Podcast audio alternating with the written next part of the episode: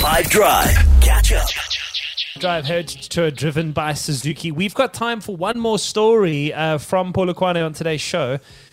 This story for me is a lesson in how every single person that you ever pass in your life has within them a whole world of things that they're worried about, things they're excited about, things that they think and wonder about that we would just wonder by without pondering on any of. You know, it's the same thing as how, like, if you walk past a tree and you just check it there, chilling with its leaves blowing in the wind, you don't think about how in that tree might be a family of birds who have its own entire universe and the way in which they're interacting with insects smaller than them and other bird communities. And, like, you know what I mean? Everything in this world has a beat and an energy and a culture to it, and so do people. So, you know how you could be walking in any part of South Africa near a CBD, in our case, it happens to be Polokwane, and you see a group of people that have a stand, they're selling, in this case, fruits and vegetables.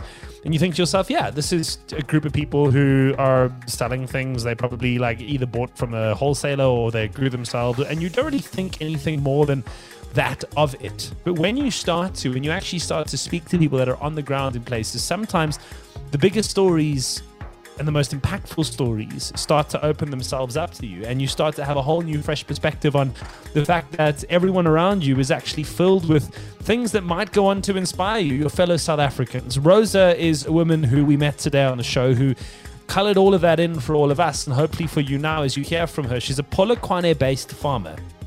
And she leads a network of organic subsistence and small scale commercial farmers all throughout the province. She farms using organic methods in Polokwane and she organizes farmers markets like the one we went to. It was a small gazebo under which there were different people peddling different wares that they'd grown organically for themselves in rural areas that they'd taken to the city in an attempt to get their business off the ground. These are people who have land and are using their own hands and their own knowledge of how to till the soil to make food that the rest of us can eat and they want to grow their business. Listen to this inspirational woman. I love this. Hi, my name is Rosa Ramaipadi. I'm a teacher by, by profession. I'm a facilitator. I'm a pollinator. I'm an organic farmer. Why organic? I started farming in 2015 and I was using chemicals and harsh fertilizers. So on the way, I realized that my soil is becoming degraded. So I, I decided to change to the natural way of farming, the organic way of farming. That's where I started. I just found this on social media.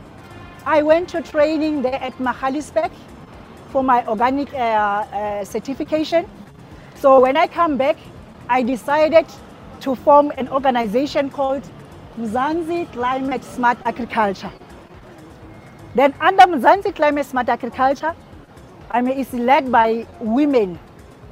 When I formed this organization, I was looking at the point that women are the forefront in our families. And they are the only people that should make sure that food is on the table. And because in organic farming, we are pursuing organic food, we are pursuing food security and also the ecosystem. Looking all, on, on all those things, then we decided to say, no, let's go women. Of course, there are men also, but the forefront is led by women.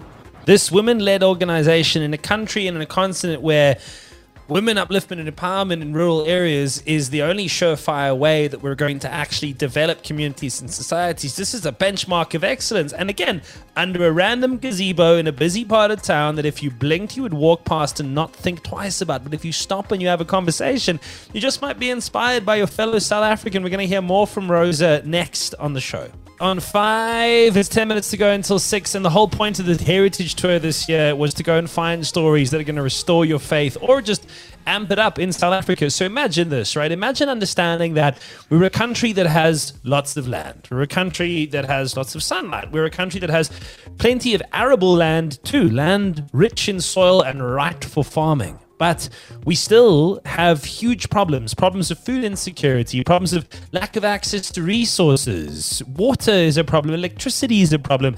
And there are plenty of people who live below the poverty line. And when you hear stories in South Africa about all of that, can be tremendously depressing. Similarly, when you hear stories about entrepreneurs, especially those in rural communities, especially those that are running women led businesses, because that's what matters most. Studies for decades have long since known that we have households that are more often than not women led, where women are required to spend a lot of their time both fending for, taking care of, instilling virtues in children, raising communities. They also have to find ways to provide. And then you find about this business led by a woman who is going out there and educating farmers on how to farm ethically and sustainably using practices that are from here. They're South African, they're part of indigenous knowledge networks, and the world is now coming around to this way of thinking. You know what I mean? You go into the fanciest grocery stores in the country and you pay 400 Rand more than you should for an avocado, and everything on there says organic, organic, organic, because it's trendy and also damn important. But more than that, where the stuff really comes from, where these practices originated, is out of the sons of soil in places like Limpopo, where they're embracing it once again because of women like Rosa who are teaching other people in the community to do the same, to put food on their tables and their families' tables, and they're trying to grow businesses. And how does that work? Well, it works by you and me listening to it and trying to amplify it in any which way we can. So, from a small street in a relatively, by the world standard, small town, here is a big idea. So on the way to my organ- on my organic journey, I came across a South African organic sector organization, which is affiliated to IFOAM, the International Federation of Organic uh, uh, Movement. Yes. So when I met SAOSO, there came a project uh, that is called Participatory guarantee System. Participatory guarantee System is the, it contains the standards that we have to adhere to when we farm organically. It is our certification board in the other ways. So uh, it was uh, it was announced that maybe we, we for, from each province we want people who can come and be pollinators to go out there and tell people about organic farming. So I, I happen to be one of them. We are only two here in Limpopo. Yes. So I'm looking after Capricorn region, Waterberg and Sekhukhune, whereby I want to make sure that each and every household has got a backyard farm where we make sure that food security is there. Because if you can see now uh, our, our, our, economy has went down, very, very down. But if in each and every uh, family, if you can find a garden at the backyard, it, it will be better for them. Because from the backyard to the pot, not to go to the shop and buy. With what? Because our money is gone very, very down. There's, the economy is down, so everything is down. So we are looking after the food security, not forgetting the climate change.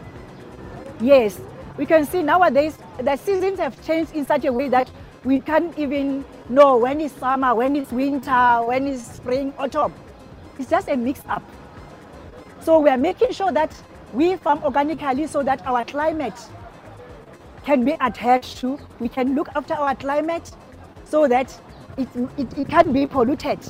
And here in Limpopo, it was discovered that there are trees that we can plant uh, at least to, to, to make sure that uh, climate change is taken into control. We are having a tree called uh, spekboom. And also, we are planting moringa. Yes, these two trees were declared to be uh, powerful here in Limpopo if you can plant them for our climate change. Yes, this is moringa. Yes. There's also a tin there, pills, some pills in a container. Yes, with this moringa, we also we make it as a powder. You put inside the water, you boil, you drink. You also give your animals. We also have the, the, the, the tablets here, the immune booster also made of moringa. Yes. These are, these are not, we are not only combating climate change, but also for our health, for the, for the benefits of our health. Yes. Also, the spekboom is also edible because you can also put in your soups, you can put in your, uh, uh, yes, in your salads. You can also give to the, to the animals. Yes. These are incredible stories from a woman who's trying to make a difference and is actually doing it, not only in her community, but surrounding communities too. And that's the exact kind of energy that we are in search of this year on the tour.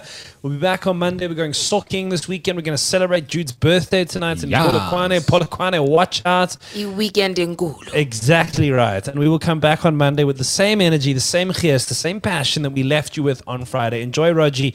Have a great one. Look out for us on the road. Cheers. Catch up from some of the best moments from the 5 Drive team by going to 5FM's catch up page on the 5FM app or 5FM.co.za.